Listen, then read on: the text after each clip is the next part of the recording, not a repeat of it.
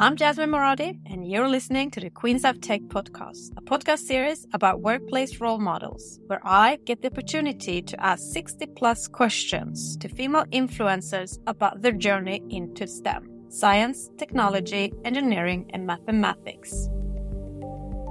My vision with this podcast is to raise the workplace ecosystem for women in tech.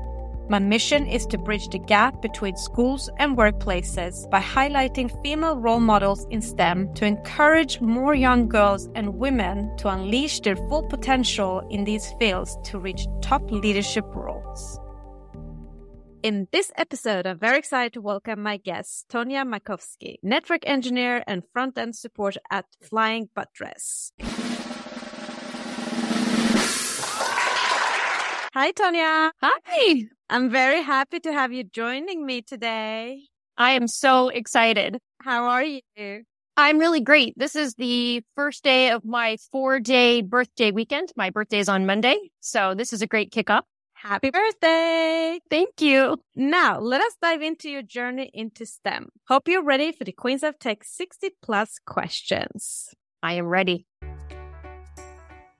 Let's warm up with a few fun facts about you. How would you describe your personality in 3 hashtags? Hashtag I am the IT guy, hashtag wrangler of chaos, and hashtag bitches get shit done. How would you describe your life in 3 sentences? Our productivity is not our worth. Any progress is better than nothing, and perfection is the enemy of progress. What kind of music stimulates and motivates you the most? Hip hop and rap, it's my favorite. What is your personal motto? Help the people that come behind you. What is your favorite book?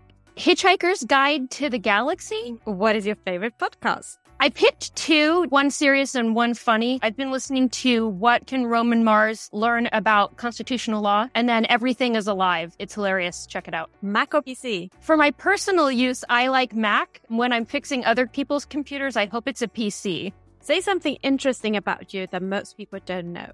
I throw axes. What is your hidden talent? I have a really good ability to make money.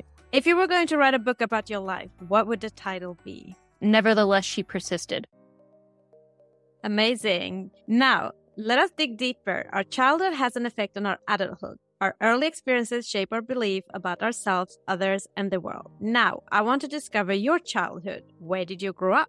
I grew up in the San Francisco Bay Area. What was your dream job as a child? I think I wanted to be a veterinarian. What was your favorite subject in school? Probably music, because I did it the longest. Elementary school all the way through post-college. What was your least favorite subject?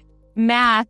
I was so slow at it. What is your earliest memory of technology and the arrival of the internet? My mom brought home extra old computers from work, and we got to play with that. And really, I used it like as an electronic diary while my friend was learning how to French braid my hair. And then in high school, when the internet was starting to be more easily accessible to everybody, we used to log on to chat rooms and like connect to universities and be like, look, we're in the university library, which seems silly now. Which were the 3 first technology gadgets you owned? Used computer from my mom's office. I had a pager when I was in high school. I had a Motorola StarTAC cell phone. That was my first cell phone in like 1999. And then when I was in college, I had an old laptop, which I thought was revolutionary because I could do my coursework in the student lounge and not have to wait until I got home because efficiency. Who was your favorite female role model growing up and why? It has always been my mom. She doesn't back down and gets everything done and is motivational and has taught me everything I know about writing resumes and how to negotiate your job. And I try to teach those things to the women that I encounter in my life because they've been invaluable to me. How do you think where you grew up and the school you went to and the generation you come from influenced your education and career choice? I think because computers became so much more common and the internet became so much more common, it seems easy to people of my generation, or certainly easier. It wasn't learning a new thing, the old dogs can't learn new tricks kind of situation. So it was easy for me to pick up. And I noticed a lot of value in teaching the older generation how to do things when they were trying to transition into computers and electronic tools in the workplace. I'm like, oh yeah, that's easy. It's really efficient once you learn it. That's how my career path really took the turn for technology. Amazing. Now, I'm going to read two quotes. First one, how does the universe expect me to choose a career path at 16? I can't even choose what I want for dinner. Second, Abraham Lincoln said, I quote, the best way to predict your future is to create it. So Tonya, I want to know the choices behind your career path. What did you study at university?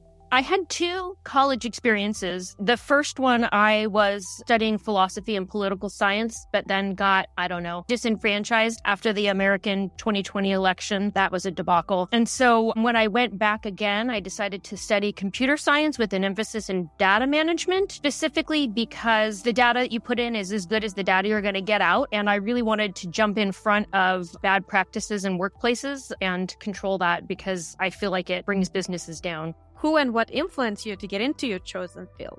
I don't really know. I saw other people doing it and making money and working from home. I was like, oh, that's easy. I can do that. What professional roles have you had before that led you to your current one? The role that moved me into technology was, and I don't remember what the position was called, but for an organization, a nonprofit called Wardrobe for Opportunity, where I was working on client scheduling for appointments where people would get dressed for work. They would get interview clothing for no cost, and then they could come back when they got a job for a week's worth of clothing that they can wear in a professional environment. I was mostly answering phones and scheduling things, but I was working with an older generation of people on computers that were donated, and it was technology chaos. I saw a bunch of ways to improve that, implemented offsite backup servers, so everything was in a centralized location, offsite backup, so that way they weren't losing data. A database that was built for the way that they did business, so they could track things and generate metrics. And I thought, wow, this really is transformational and made this business possible to be functional and to help these women. I want to do this all the time. And that's mostly what I do now.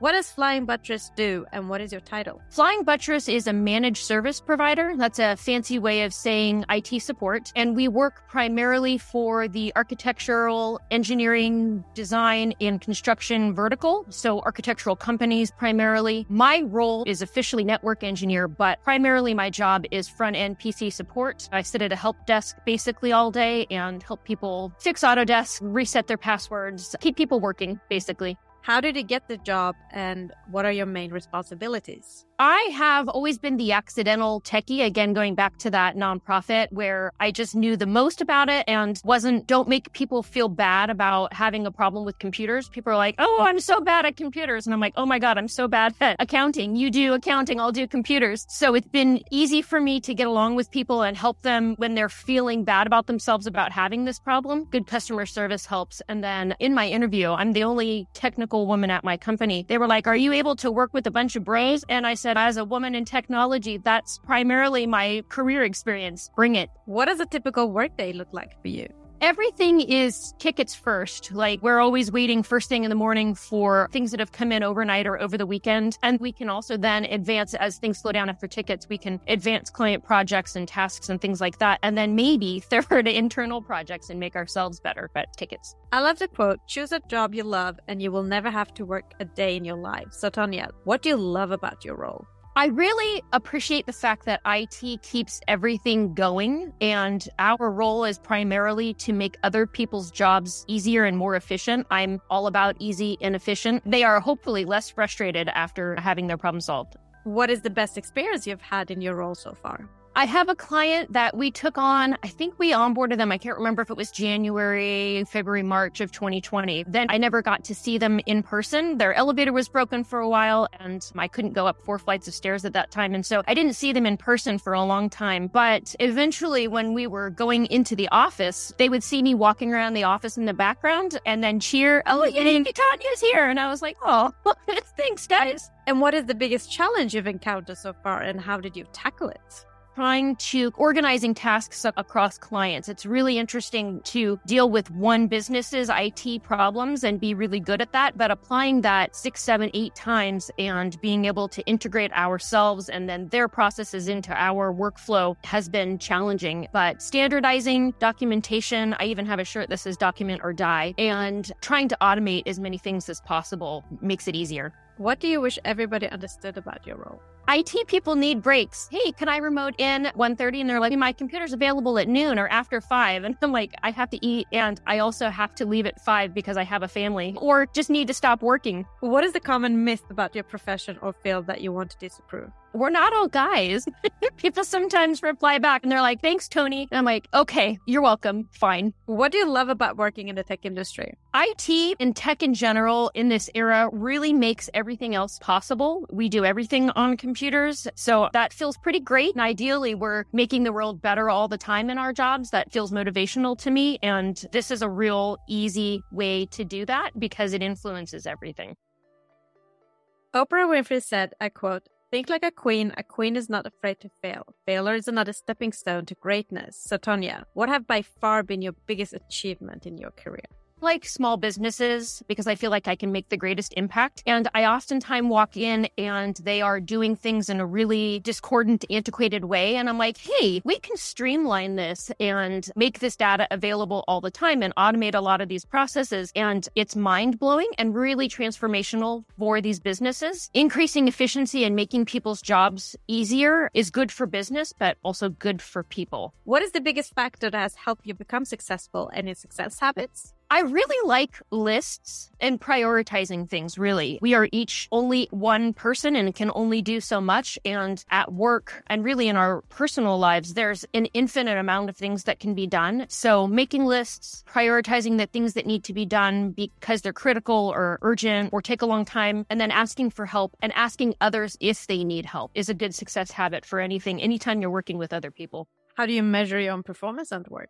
I'm a number cruncher and my business doesn't necessarily crunch numbers. And so I watch the number of tickets that we have open for a given client and the percentage of the open tickets that are on my plate and per client tickets. And sometimes I'll pop in and look at tickets for other people and see, has this been addressed for the clients that I'm primarily responsible for to try to keep things moving? We're supposed to be closing tickets all the time and advancing projects, but we have a feedback process. When you close a ticket, they get an email to rate it. And sometimes they're mad because it took a long time to solve this problem because the software is challenging or their computer is broken and it's frustrating for them. But sometimes they write these really nice reviews that are just warm and fuzzy. So I read those as a measure of customer satisfaction and the fact that I'm being personable at my job, but also to keep me motivated because sometimes it gets hard and I'm frustrated and I read those like warm fuzzy notes. I save them in a file so I can read them later on hard days. What is your biggest failure in your career and what did you learn from it?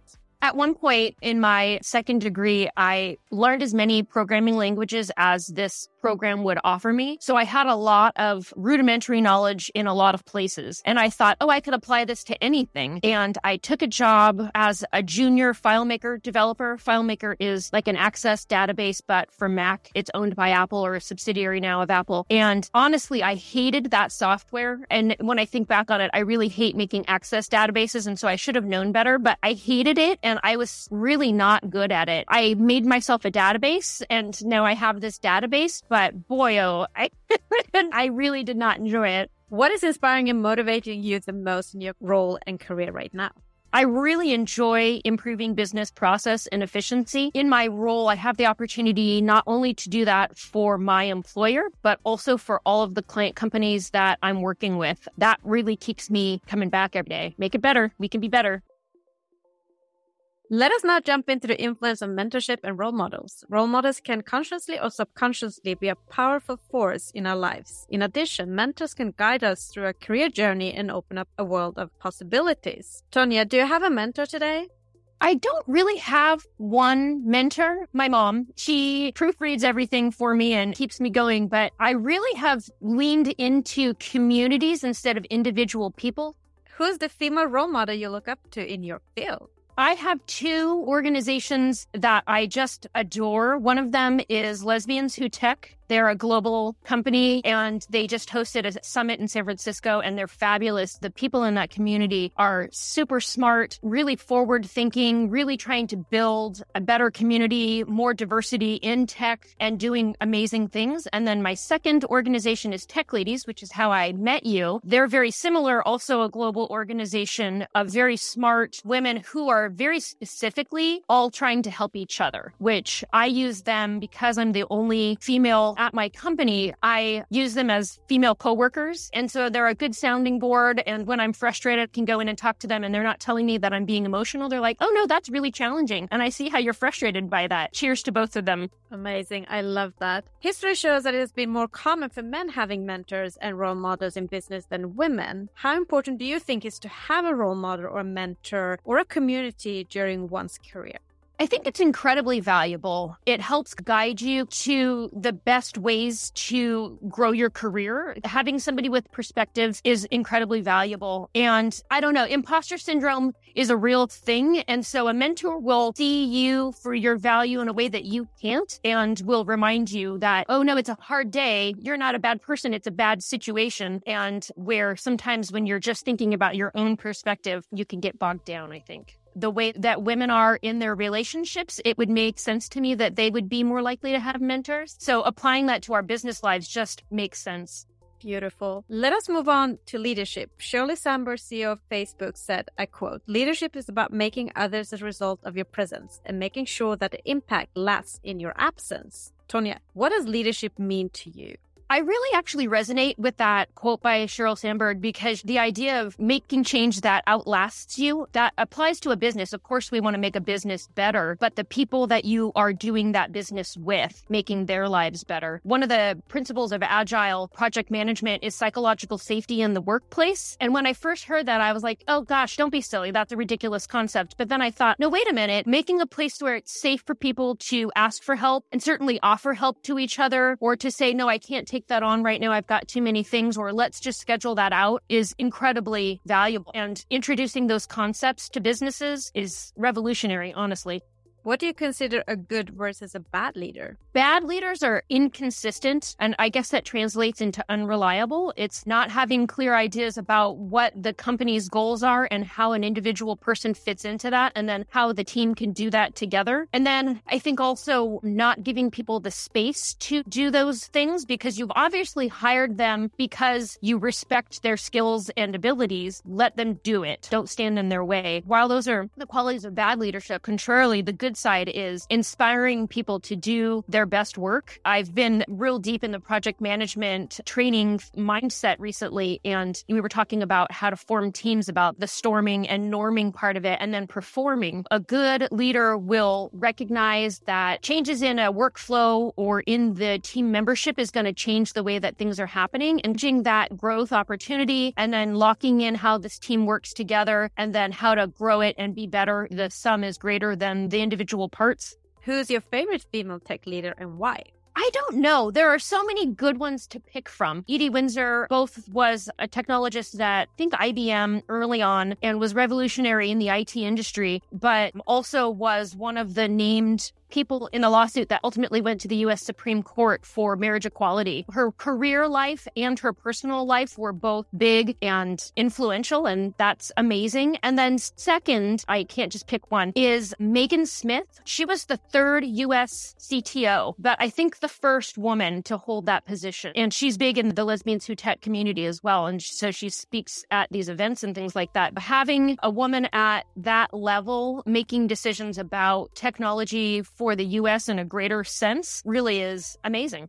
How would you describe yourself as a leader? I try to be kind and I try to always thank people. I shouldn't assume that because there has been a task assigned or it is their job that they shouldn't be thanked for their time and effort. And so I always try to thank people and ask people if they need help. Sometimes it feels, and I think for women and for men as well, it feels uncomfortable to be overwhelmed or stressed out at work and ask for help. And so if you can get ahead of that and say, hey, how's everybody doing? Does anybody need help with anything? Creates that psychological safety in the workplace. And as a leader, what values are most important to you? Really valuing people as individuals more than process or the business itself. If you hire people because you know they're good, then get out of the way of them and let them be good. Don't work them to death. What leadership lessons have you learned that formed you into the leader you are today?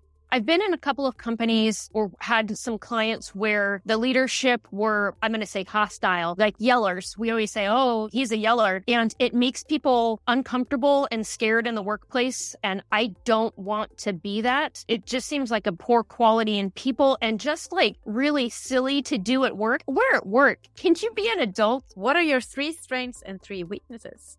I care a lot about the outcome of what I do. I guess I take it personally. The success of things that I work on are incredibly important to me, which maybe is also one of my weaknesses. I'm incredibly persistent. I feel like I can find a solution to anything given enough time and effort. I always have a plan A, plan B, plan C, plan Q. And servant leadership, it's a phrase that I've really appreciated where it's not top down. It really is supportive and I like it a lot. For weaknesses, I'm just going to say again, sometimes I care too much. I get a little bit frustrated by immobility. People have told me that they can see it on my face. And so sometimes I will just call into a meeting instead of be on the video. We're all here doing something together. Are we going to do this or what? My third one is I end up running myself down and then typing. Sometimes I'm a chaotic typer and I don't slow down and check for typos.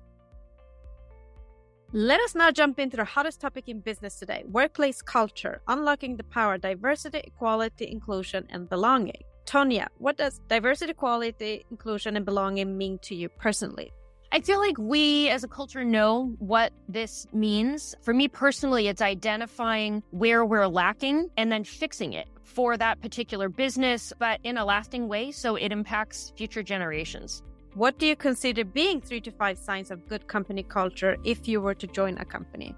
I always read through a company's website. I look their leadership. A lot of times there's photographs. Are they all cis, het, white guys? That's important to me. Transparency and communication. Really, that is salary and job postings. I'm really excited that it's becoming law, I think, now in New York and California and a couple of other places in the US. I also try to speak with people during my interview process about tenure at a company. How long have people been there? If there's a lot of turnover, it's probably not a good place to work. As a woman, what has been the most significant barrier in your career and how have you overcome these challenges? I think imposter syndrome has been one of my biggest challenges. I'm short, so when people see me, sometimes they mistake me for a kid. Like when I went on a field trip recently, they said, "Are you one of the students here?" And I was like, "No, I'm a mom," which is hilarious to me. But sometimes I think that influences how people see me, even though I see myself differently. And so I overcome that. I've decided that I'm in this situation, this job, this forum, this speaking opportunity because I have good skills and experience, and I should just do it. I'm there. I'm just going to start talking about the things that I have to say.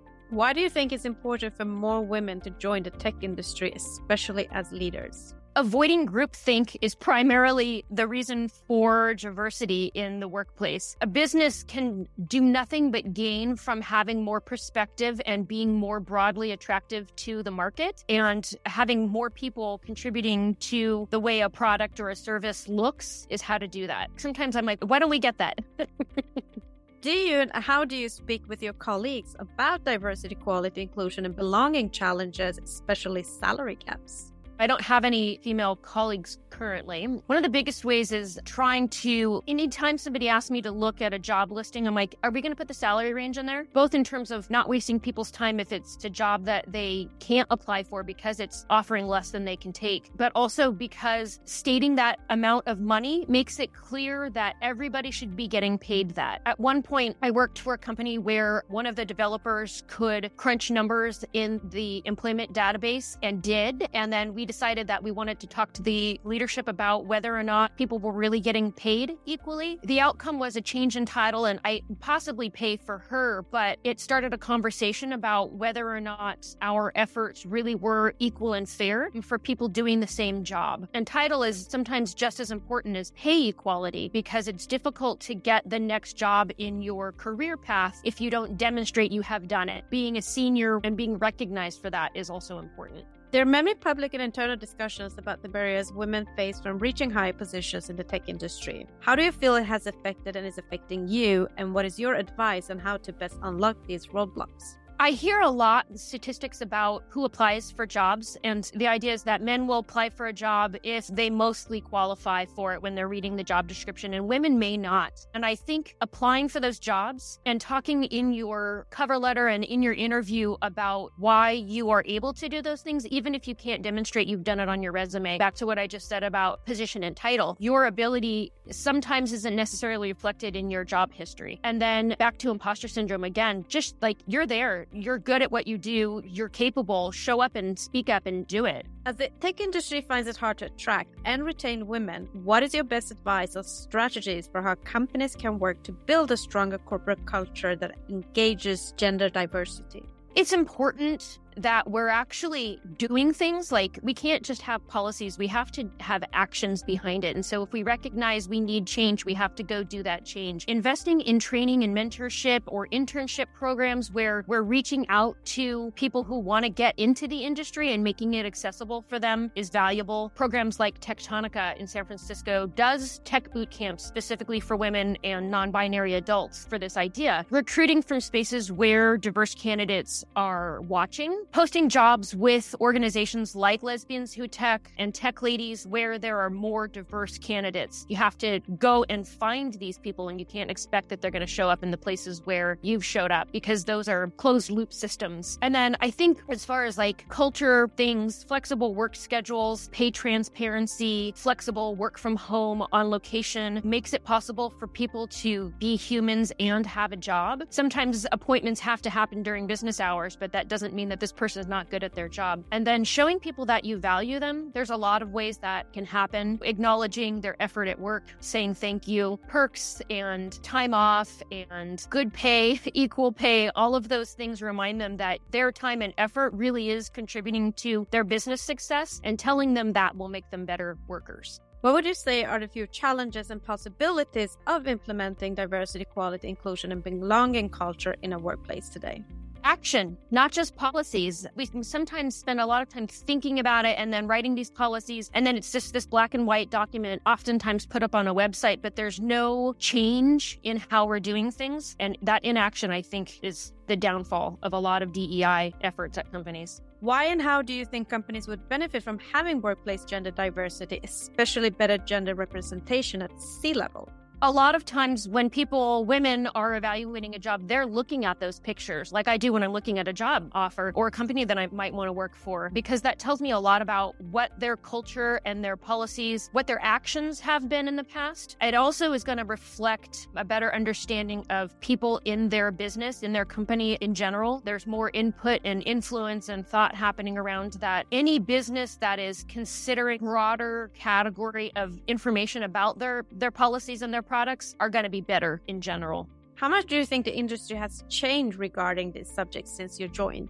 I'm used to being the only woman doing tech things, and I haven't been nervous or shy about it necessarily, but it's hard for other people to do. And it's really been great to see that changing, where more women are feeling less intimidated by being the only woman or being on a team where there are only a couple of women. I feel like we're empowering people to show up as their whole selves at work more, and that really includes having a different opinion or a different thought process than your coworkers. Looking back on your career, what one thing would you have changed in your working environment to break the bias? I would have started asking people to prioritize diversity earlier. Like, I really didn't think about it and thought just my showing up in the workplace was enough. It's our responsibility to help the people that are coming behind us. And so if I felt that there wasn't enough diversity in the workplace, then I could have done more earlier about it and said, hey, we should have more training programs, or reach out to people and do mentoring, or have an intern who does IT for the summer, and taken a more active role in changing that earlier rather than later. Then looking forward, what will you do as a leader to improve the bias for the next generation of women in tech?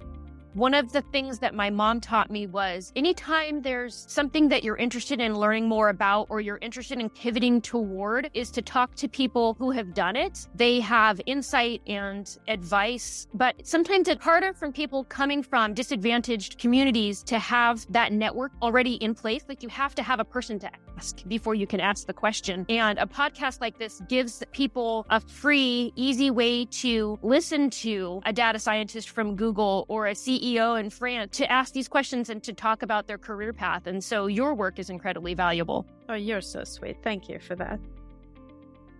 Let us move on to another hot topic in business today, which is workplace life balance and mental health. Tonya, you have without a doubt a busy lifestyle. How do you take care of yourself to maintain good mental health? Sometimes I'm not very good at owning a body, and I have to actively, and really my loved ones in my life help remind me of this, but I have to actively remind myself that I do in fact need to eat, sleep, exercise, and take breaks. And so I really try to prioritize that, mostly when I'm super stressed out. Oh, I've forgotten to do this. So have you ever experienced burnout? And if yes, how did you tackle it? I have a couple of times, and it usually comes when I feel like everything is like skating along and under control. And I'm like, oh, I can take on one more thing. And then it causes chaos. For burnout, I want to recommend a book by, I think her name is Emily Nagoski, but it's called Burnout. And it talked about completing the stress cycle. Like there's the stress and the stressor. And you have to allow yourself to be like, wow, that was really awful. And that was really hard. Okay, that really emphasizes slowing down and that we can only do as much as one person can do. We're not super people as much as we are super people. In those times, you got to focus on the priorities. Sometimes being kind or being healthy and happy is more important than whatever your business goals might be. What motivates you every day to get out of bed? Quote from them from a song. He says, "Success is my only motherfucking option. Failure's not." And that really resonates with me because I'm going to do this. Like I am doing this and everything is going to be okay. And I just operate from that standpoint. And so I wake up and I'm like, okay, what am I doing today that is going to be successful? What is your advice on how companies can create a more mentally healthy workplace in the new now? I think flexible work schedules, allowing people to slow down and be less productive when they're feeling that burnout edge, because when they can slow down and regain their composure, they're more effective, more accurate, more pleasant to work with. Encouraging breaks, encouraging the use of PTO, prioritizing people over processes, and good work will follow from that. Now, let us wrap up with a few words of wisdom and piece of advice for our listeners. Tonya, what is the best piece of advice you have been given that has helped you during setbacks in your role and career? I think as a woman, my inclination is to organize things for other people and schedule and take on administrative duties to keep things going, to keep the household running. But I think the best advice I've gotten is always focus on staying technical yourself. So I try to orient myself on that all the time. And then, what is the worst advice you've ever been given and how did you tackle it? One time, my mom and I went to a women's conference, and I don't know what the topic was exactly. I was expecting like motivational speaking about women in the workplace and salary negotiation and improving your skills. But the door prizes for people were baskets of cleaning supplies. And they literally said, get a husband. And my mom and I looked at each other, got up, left, laughed about it in the parking lot and got lunch. Okay, sometimes you need to know that's not the good advice. Is there something you wish you would have known or a skill you wish you had when starting out in the tech industry? Not necessarily. I feel like everything you can learn, positioning yourself in a way that is a growth mindset and not being afraid to learn and ask questions. If you had the ability to go back in time when you were just at the beginning of your career, what advice would you give to your younger self? I'm going to say more certifications. There's a lot of IT certifications. You can be a certified network engineer or a Cisco certified engineer or a Microsoft certified professional. And those things really have value as demonstrating your technical skills, but they also teach you those technical skills. And so sometimes it's challenging to get a job, that catch-22. It's hard to get a job without experience, but you can't get the experience without the job. And training programs are a way to do that. What advice would you give to young girls and women wanting and trying to break into STEM fields today? If you like it, do it. Your interest and passion about it is going to make you good at it. And don't be intimidated by the workplace because clearly you're good at it. Do it. You're great. Last but not least, what is next for you in your role and career in tech? What are your career aspirations? You know, everybody asks you, what's your 5-year plan? And my plan really has been focused around getting my son through high school. Then I have more flexibility about where I can go. And so I'm like, what is Tonya going to do? So I set a goal for myself early in 2022 that I'm going to be a CTO or CIO by 2025. So we'll see how that goes. I can't wait to interview when you reach that, because I know you will. Thank you, Tonya, so much for being a guest on the Queens of Tech podcast. Sharing your journey will, without a doubt, inspire change and reshape company culture for the new generation of women in tech. Thank you, Jasmine. Thank you for listening. If you have worked in the tech industry a minimum 3 years and would like to share your journey, please nominate yourself or somebody you know to i@jasminemoradi.com. For more podcast episodes and to learn more about the Queens of Tech initiative and to support us, visit queensof.tech.